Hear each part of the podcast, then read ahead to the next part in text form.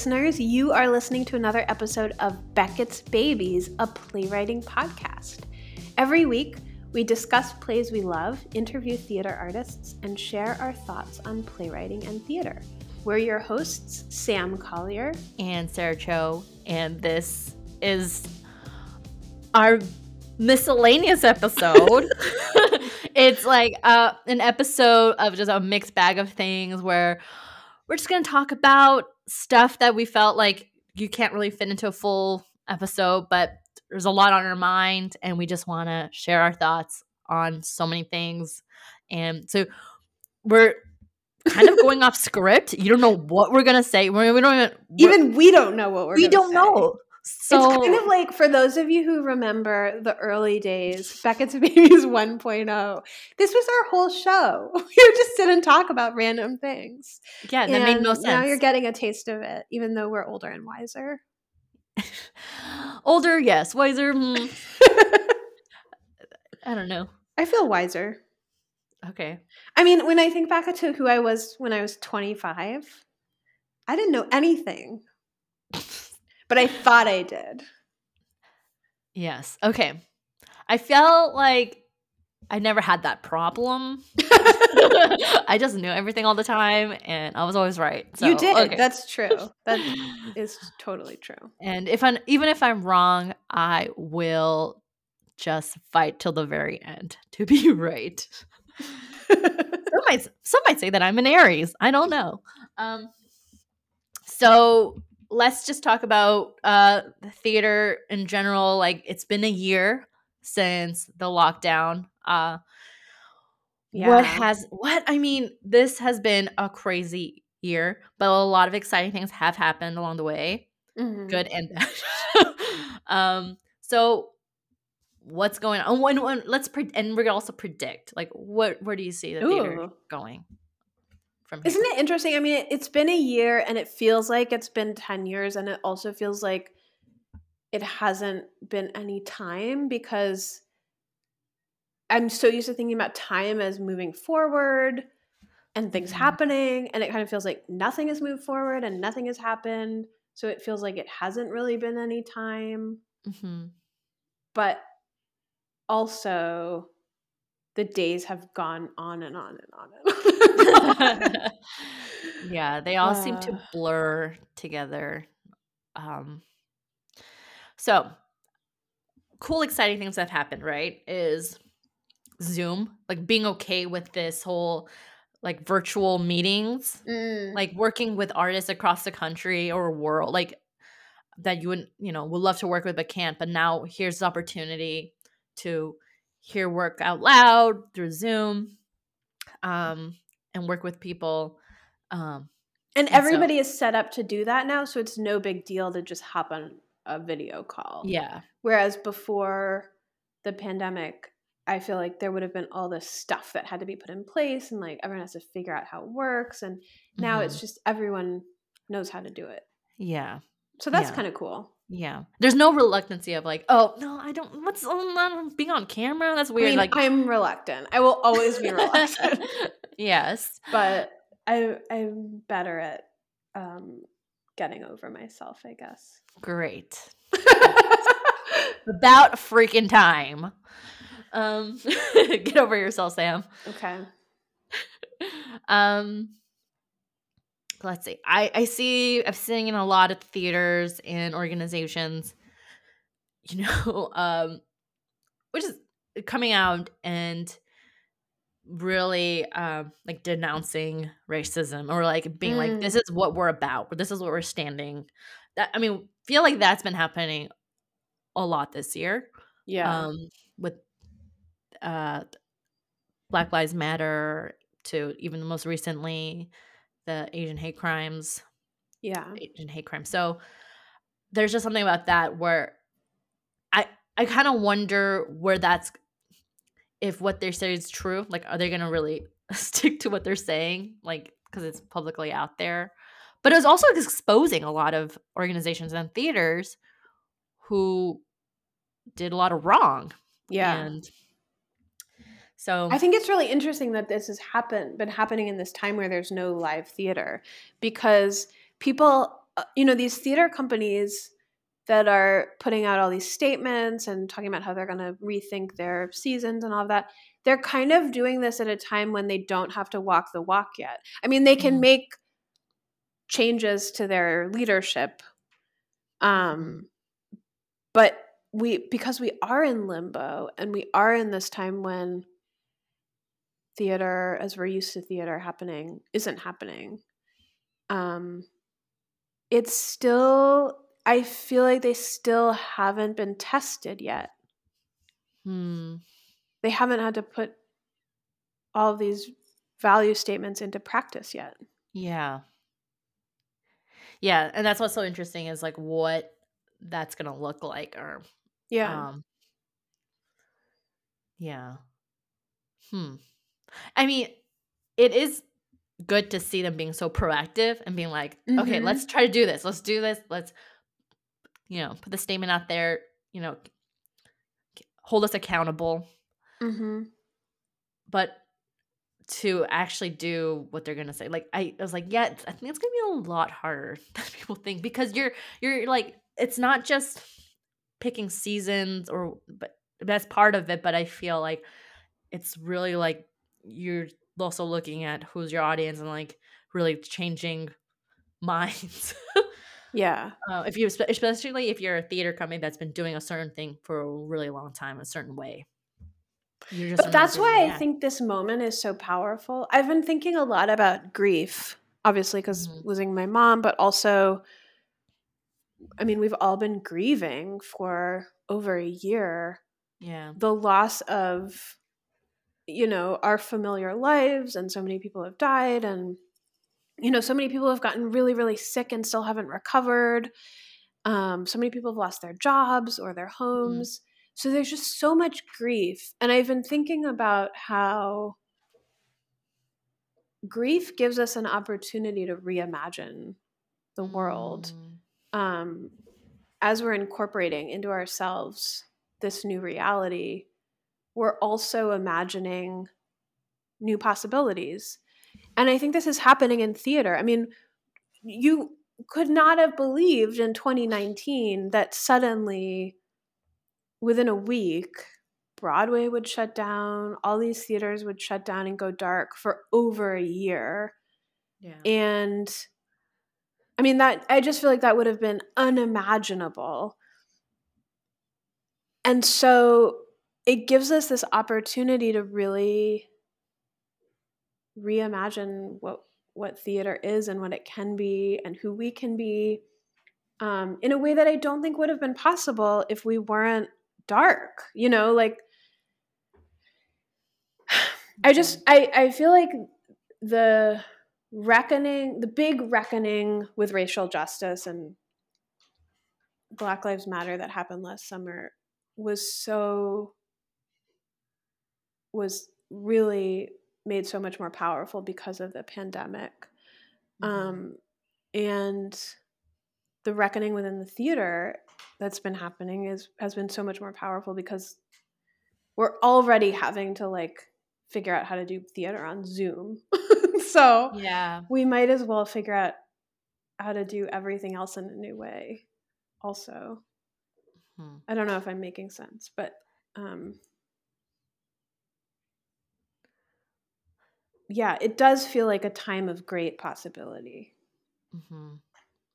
So, speaking of that, what would you like to see more of or what are some of that those possibilities well we've talked about this before but one thing that mm-hmm. i've become really really tired of is the cycle of anointing some individual young new playwright who's like the it playwright of the year and like everyone's talking about them and their work and then 18 months later it's somebody new and like that person is chopped liver. you know, like, um, and I just feel like that's not sustainable. It's not interesting. Mm. Um, it might feel really, really great for that person during their time in the spotlight, but then how do like how do we as a theater industry continue to show support and interest in that person's work for the rest of their career? And also, mm. why aren't we talking about companies and communities and groups of people putting on shows with the same energy and enthusiasm that we talk about the new it playwright? Hmm. Um, I, I just feel like there's a way in which choosing a individual playwright or i don't know five playwrights to focus on as you know the new voice or whatever the exciting new voice um, does such a disservice to all the wealth of stories out there that people are telling and different ways of telling stories and um, I, I'm not saying this because I have a better model in mind because I don't, mm-hmm, but mm-hmm. I just feel like there's got to be a better way. Yeah. Wait, so you're saying so there shouldn't be like a like a highlight of I don't know. I just I think I'm just tired of the individualistic approach like mm. this person. Yeah. Um and like all this buzz about who's the new playwright that everyone's excited about. And like if you haven't read their play, like you're not in the know. Mm-hmm. like. I don't know, there's just like all this stuff that comes along with yeah. that. And then so quickly nobody's talking about that person anymore and then it's a new person. And mm-hmm, mm-hmm. I, I mean, I guess yeah. I don't know why it bothers me, except that it it seems like very just yeah. this idea that it's all about the individual rather than about um the community. Hmm. Cuz I think when you're saying that I always felt that was just the nature of new work, new play. I know, and that's what I'm saying, but maybe it doesn't have to be that way. Mhm. Hmm. I mean, why does it have to be that way? That's the way we're familiar yeah. with it, so we like can't think outside of that. Yeah, structure. Just, I, I'm thinking probably as an organization or theater company, there's that it it is a very publicity stunt. It's very stunty, mm-hmm. and mm-hmm. it's I think it is easier to craft a narrative mm-hmm. for if it's like this individual being like like here they are now here they're coming from and look what they're going to do possibilities you know like here where they're headed and it's so exciting for us to be part of this moment with them. Right. Um but it uh, yeah you're right. It is it feels totally about marketing and it feels like every artist has to have a brand and they have mm-hmm. to like promote themselves as a brand. Mm-hmm. and i'm just so bored with that I am. So bored. I don't, I don't want marketing to drive the way we make theater. But like marketing is everything. No. it's literally everything. I don't want it to be. I don't know. I'm uh, yeah, I see I see the frustration. I'm just trying to see like well, if that is also the problem, then like what's the solution to well like what what is the antidote to this? I don't know. Yeah. Well, come up with one. That's harder, isn't it? It is, it is so much harder. well, okay, so well, now it's your turn. What are you thinking about? What do you want to see change in the theater? Um I think I want to see just like how we think of like the space. Like I just feel like, you know, every major city has like the big theater, right? The regional theater, like this is where all the, the big musicals and stuff is happening here. Mm-hmm. But I mm-hmm. also I I like I just want one of the things we learned is like the small local theaters where a lot of people probably spend majority of their time creating work and like community that's being suffered mm-hmm. that's a lot um like I I think the dynamic of that, like I wish that could change, or hopefully that could change in terms of more support, um, more, I don't know, like access to grants and stuff for, or um, for this the little guys. um yeah. So how Yeah. could that happen? I know. It's like the um Oh, I don't know.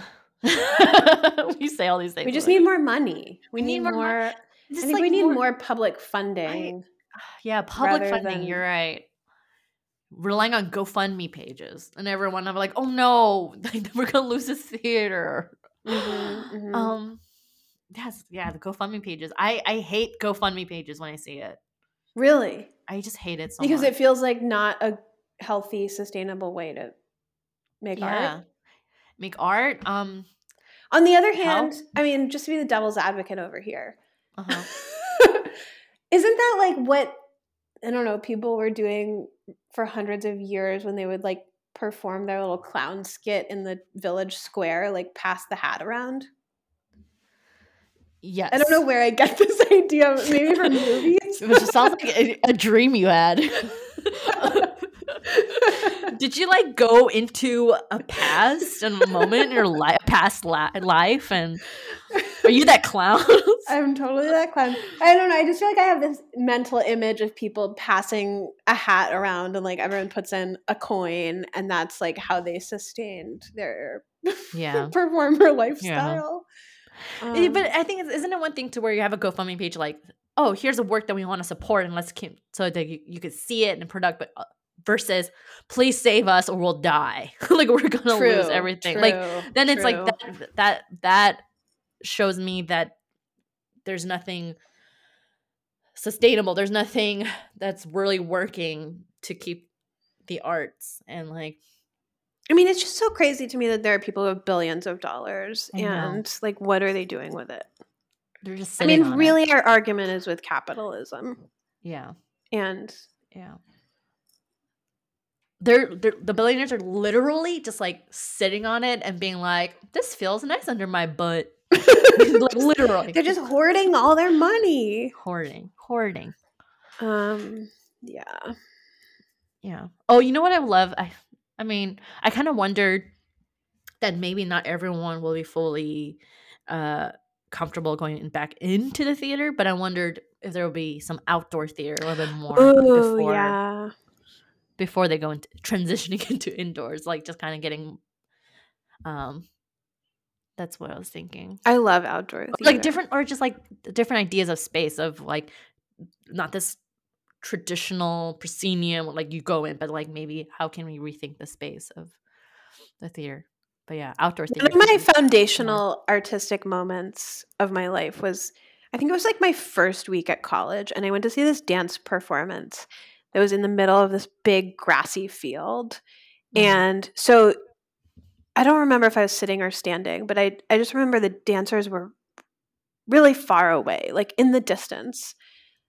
Um performing this dance and there were also people just walking to class or I don't know, like it was college, so probably like slacklining or whatever in the background. And those were just random people who were around, but they kind of became part of the show. So there was Mhm. dancers, but then there was also passersby, and somehow everybody became part of the show. And Wow. I, it was so formative for me because I, I just love the idea that it was like I just had the sense of people being on this continuum, and at one end of the continuum was intentional performance, and at the other end was people just behaving naturally without being aware they were being watched. And then somewhere in the middle were people who would like be walking by and then realize they were like, Mm. like it, being watched and had somehow entered this show, and so then they would kind of change the way they were walking or look a little uncomfortable. And it just it just made me love outdoor theater and outdoor performance and i i just remember thinking all plays should happen in big fields or big outdoor arenas. Mhm. um you have picnics? Yeah. You gotta eat food? Just like watch enjoy the theater oh definitely definitely Oh, if you're wearing a mask though yeah. Well, y'all know you're not wearing a mask anymore because you got vaccinated. I still need my second dose. Yeah, true, true. But um but I feel really confident with myself. um so that's our thoughts on theater update. we solved it. We solved it. We solved it. Uh what else do you need to know? Um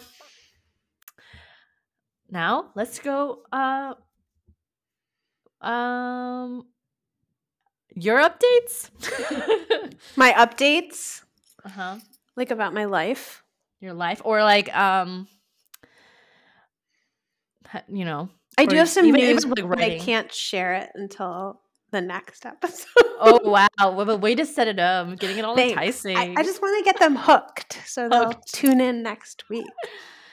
um, or um, have you applied to anything? Submitted plays to, to plays? No, I have. I've been Writing. barely even been writing. I've just been reading Yeah. a lot. Um, Hmm. I I'm finding it so difficult to write plays while there's no theater happening. I mean, I Mm. know I know I could write it in anticipation of theater happening or I could write it for Zoom. But that feels so abstract to me. I Mhm. can't really picture what theater is going to look like. Maybe I'll write a play for people to come watch while they're eating a picnic outside. I love it. I love that. What do you Okay, here's a question for you, Sarah. What Mhm. do you think is the perfect food to eat while watching a play? Oh, definitely not chips. Oh, good point. Good like, point. Um, I don't know, something like yummy. Um, I'm just thinking like bento boxes or something like of Mm. just like yummy, delicious food, all looking cute. Yeah, little finger foods. Little finger foods. Um, Not too messy. yeah, easy cleanup. But I love I love eating outdoors. Like I just feel like food tastes so much better. Yeah, it does. I mean, if it was really up to me, you know what I would do is like bring a uh those like burners, stove, bring it and like start cooking. like Cook out some really like oh, little that's cook amazing. do some like dude, because like And then the smoke think- starts getting people's eyes. and you have to like, get up and move to another spot. yeah, I'm just like yeah. So that'd be fun. But yeah, I know that would displease a lot of people. They're like, really? You couldn't just cook in your own But kitchen? couldn't it be part of the show? Like you do act one, and then you make burgers, and everyone gets a burger, and then you do act two. mm. So like people get the food during intermission. Mm-hmm. Mm-hmm. Yeah, yeah, that makes sense. Okay, as I was asking you the question about submitting your plays and stuff, and you said no, I'm not doing it. Yeah, share Um, your updates, Sarah. No, I was gonna ask you something Oh, first. okay. Okay, one of the things I've been seeing, um, people, you know, this has been such a crazy time, um, and probably for financially re- financial reasons too. Is like the submission fee.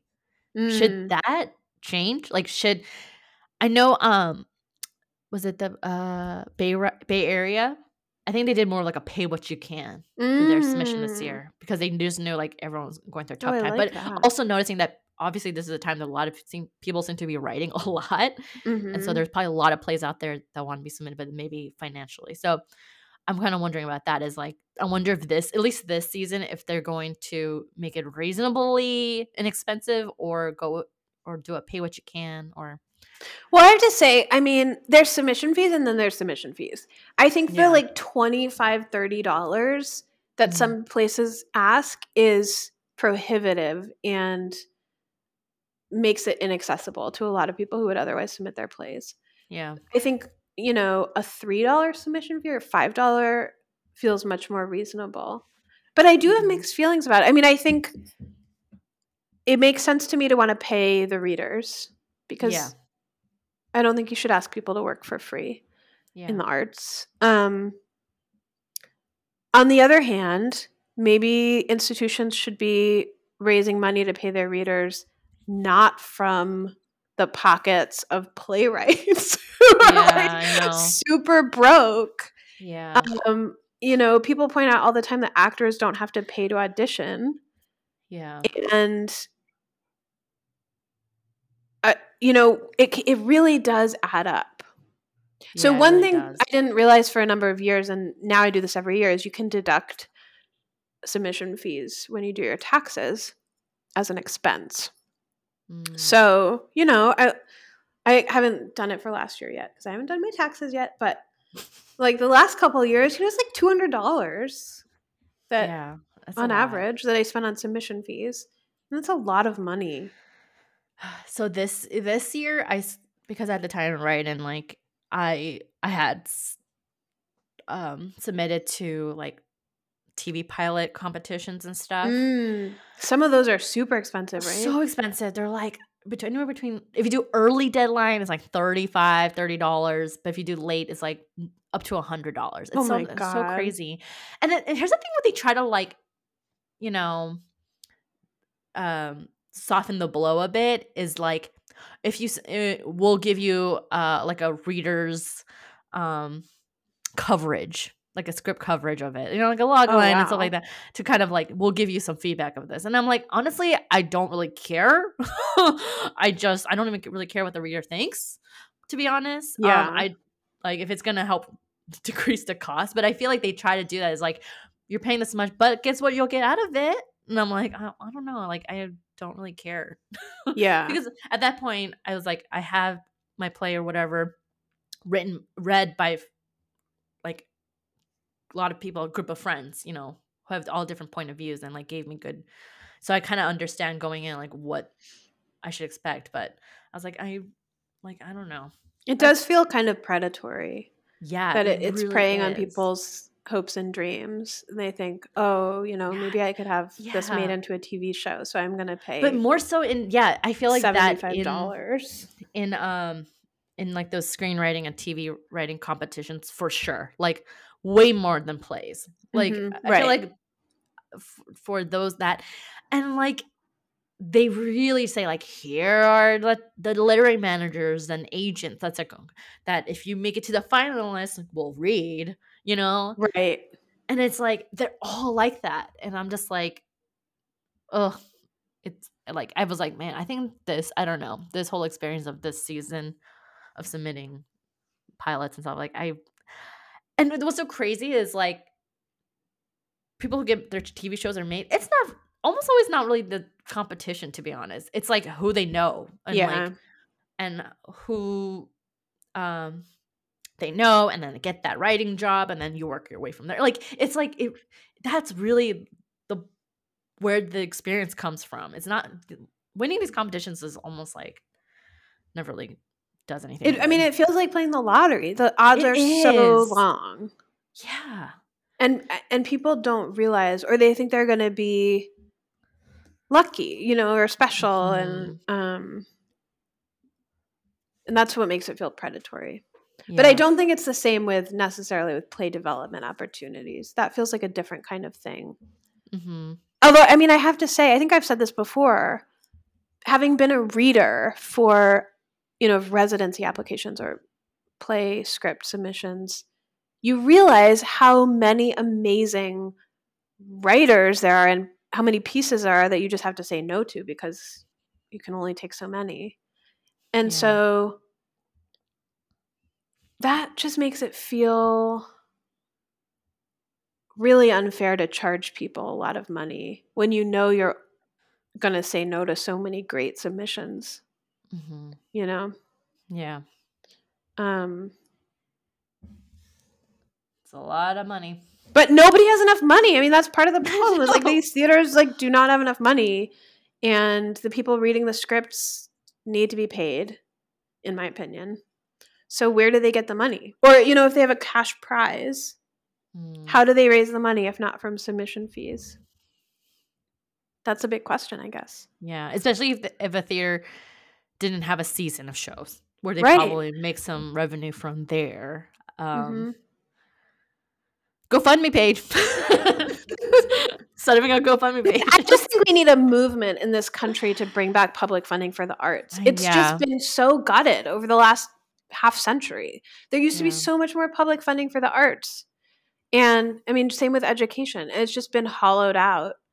Um, And so then what you get is a lot more privately subsidized arts. And then that has its own issues because then you're beholden to those private donors. Mm-hmm. Okay, I'm going to get off my soapbox now. No, no, stay on there. Stay on there. I'm not, just stay on there. um, so, um, we got. What do you feel like you've learned from this year of mm. pandemic mm. and pandemic theater? Um, I don't know if I mentioned this on the show, but you know, before the pandemic, I was doing a lot of sketch comedy and I was writing a lot of short stuff. And I was just like running around like crazy, like a crazy person, mm. just constantly running around and being able to just have this time to slow down and have the time to write something longer than three pages. Mm. I was like, I, I there if there's something I learned is that, you know, the lifestyle I had was not sustainable to to have the time to write these longer things that I want to write. Like these are like ideas and stuff that have been like in my head for so long, but I never gave myself the time. Yeah. Because I was constantly filling my schedules up with other rehearsals and other meetings and other meetups and things like that um that i was like you know writing plays or something longer is like so fulfilling for me way more than you know doing a show for like half an hour mm. and maybe, maybe and maybe my sketch goes in or not you know like something about like writing something long that took longer than three pages it's just like it's so meaningful and i'm like i forgot how meaningful that was yeah um, but yeah, I was like, that's the thing. I was, I kept going back and forth. I was like, when everything's opens up, and I'm like, will I want to go back to sketch comedy? Like, will I want to go back to that that life? Because I miss it. Do I miss it? Yes. Like I miss it, but I just don't think for a writer you know, who wants to write longer things is I don't, think it was sustainable because I my mind was constantly thinking of like these like short jokes, short jokes, joke, joke, jokes, mm. but never getting, having the capa- giving myself the capacity to like think a little bit more. I mean, I'm sure there are writers who are like, I do stand up comedy and I do this and I wrote five features and I'm like, okay, yeah, but um, are they good? Are they good? I know. Um, it's reminding me of I think it's Cal Newport, this guy who writes a lot about um tech and the brain talks about deep work and this idea that you need time in the week to really think deeply and think more long term mm. rather than focusing on short term projects or you know just like keeping up with emails that's a different yeah. kind of thinking than um getting rid of all distractions for an afternoon and really spending time with a longer project. Yeah. And, and so, I mean, he really advocates like not using social media at all and using email very sparingly, I think, you know, and just like, um, mm. but, but it is a big question. I think as everything opens up, how are we going to sustain these new ways of thinking that are helpful mm-hmm. when we go back to our old lives? Yeah. I remember yeah. Megan Gogerty saying she, um, I think it, I think she was saying she takes Friday mornings every week, and that's just her time mm. to. It's like office hours, but for herself, and she can write a play, right. or she can research, or just. But she just marks it off on her calendar, and there's no other things that she. Yeah. Allows to come into that time. Which which makes sense going back to the old life of like because you had to carve those times out right, right. like because you the rest of the time you're like teaching or working multiple projects you but that for yourself that carving that time but there was something just something different where i was like you know like oh there's a lot of freedom today like i was like oh there's really mm-hmm. i have so much time today like where i think a lot of my i was like thoughts and like thinking came from just going for a walk. You know, I was like, yeah, oh, there's a thing I want to keep thinking about, and then how do I unlock that? And I'm just going for a walk, like there. So I was like, how do I was like, how do I live a life where I give myself that have that space. Mm-hmm.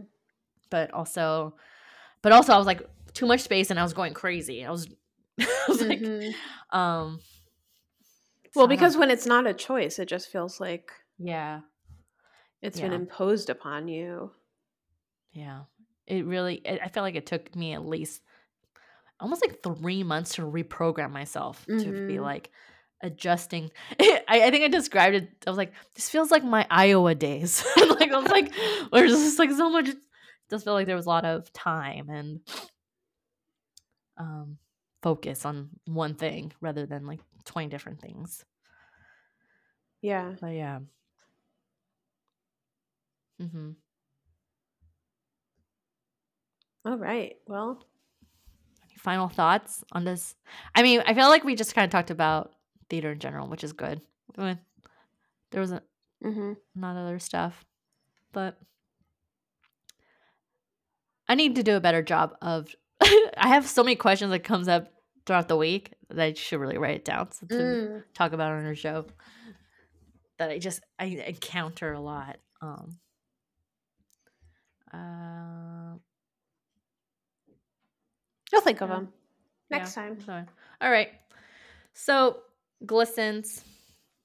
You want to go first? Sure. Um. So my glisten is I've been uh in this development process with Moving Arts Theater um, in LA, where I proposed a play, and then I have this like nine months to write it, and it's been really fun. Um, I I went. I, there's a cohort of five playwrights, including myself, and then I went first two weeks ago, mm-hmm. and that was it was it was like first time where I heard my play out loud by Asian American women, like all Asian. Like, mm. you know, I felt like in the past when I wrote plays, I would love to have like Asian Americans in in it. You know, it's kind of always like I don't know why it was so hard to find. Like, I'm not saying they weren't good, but they're like actually like who understand what new work is, you know, kind of like mm-hmm. and being able to get the nuances and try to and so to hear it out loud, I was like, oh my gosh, like they and especially Asian American women, like are like like oh they get me. Yeah, they're, they're, they're like they understand what I'm trying to say here, like the the um the feelings behind these lines. I get it. They get it, you know? And so to hear it and to have the theater be able to bring that together, like I was like, wow, this is a really cool thing to happen. In like in just to have this experience. Cause I feel like in my arsenal of experiences like this nothing like this ever happened for me. Oh my gosh so, and that's such an amazing feeling. Yeah. i feel like at a, at a certain level all of us playwrights are just writing for that moment when somebody gets what we're trying to say so perfectly. You know like that's know. it that's the thing. And they read the line and show us back to ourselves something inside of us.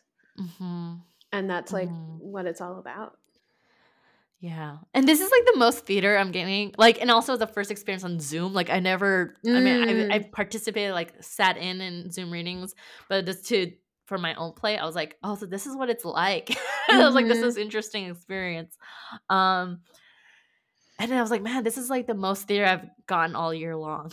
so I was like, yeah. And there's this like, I feel like there's this like feeling of like, oh, I feel like renewed optimism because like this is happening and i'm like okay so like this feels like a step towards of what could be possible in the future of like maybe things will open up and then maybe we'll all like meet each other in person and like i don't yes. know so it's like exciting thing to happen. Um, so I'm sure our listeners want to know if there's going to be an opportunity for them to hear this play or read it at some point. Hopefully, yeah, hopefully. Uh, I know there's going to be a, a, a reading at the end of this whole process that's open to public. Um, but I just don't know. I think it's right now planned for Zoom. I'm not sure. I in what month? Up in there. Uh, uh, I want to say October. All right. Don't count me on that. Stay Don't tuned, everybody. uh, yeah. I can't wait. Um, your glisten? My glisten is I just started reading Hamnet. This book that everyone's talking about. Yeah, it's by Maggie O'Farrell. It's a fictionalized account of um, Shakespeare's son who died when he was 11. Um, oh. Um, and a few years later, Shakespeare wrote the play Hamlet. Um, it's so good. I just started reading it, although by the time this episode airs, I will have hopefully finished okay. because our book club meeting is tomorrow night. so I have a lot of reading to do. When did you join oh, a book club? Yeah, I'm in this virtual book club in Maine. That's hilarious. Um, but oh. yeah, like literally, I have 48 hours. No, less than 48 hours to finish reading this book. You'll do it. You um, can do it. It's so good already, though. I mean, the writing is, it, is stunning. So it's like a historical fiction, or the way it's, it's yeah. I mean, it's a novel. It's definitely mm-hmm. fictionalized. I think she took some loose historical information and then turned it into gotcha. a novel. It's really beautiful. Um, cool. Yeah. Yeah, well, keep us posted. I will. you know how your book club went. I will. I was in the the Oprah's book club for a bit. She oh, did, how like, was an it? Instagram. Um, it was fine. I was like, I was like in the beginning of the pandemic, and I was like, you know what? I, I that was back I mean, when you I, were still trying to fill up your schedule. Yes, exactly. Really. And then I was just like, this isn't the same. This isn't the same trying to fill up my schedule. Like it's I can't you know, I was like, it's not the same. So that totally ended. Um, but cool. All right. So listeners, if you have any questions you would like us to talk about on the show, uh know that we'll do these random miscellaneous mixed bag episode. We'll do it where we'll just speak our mind. Mm-hmm. Not that it's really. And you don't, don't know when it's coming. It'll just. You don't know when it's gonna come. Yeah, you don't know when it's gonna come. It's not. It's like a. It's not a monthly thing. It's not a yearly thing. You don't know. You don't know us. but if you have questions, we're full of knowledge. So ask away. All right. Thanks for listening. Thanks for tuning in to another episode of Beckett's Babies. If you enjoyed what you heard or learned a thing or two about playwriting, be sure to like, subscribe, and share the podcast with your friends. And if you'd like to reach out and share with us your thoughts on playwriting and theater, or maybe be a guest on the show, uh, be sure to visit our website at www.beckettsbabies.com. That's www.beckettsbabies.com, and you can contact us there. Thanks for listening.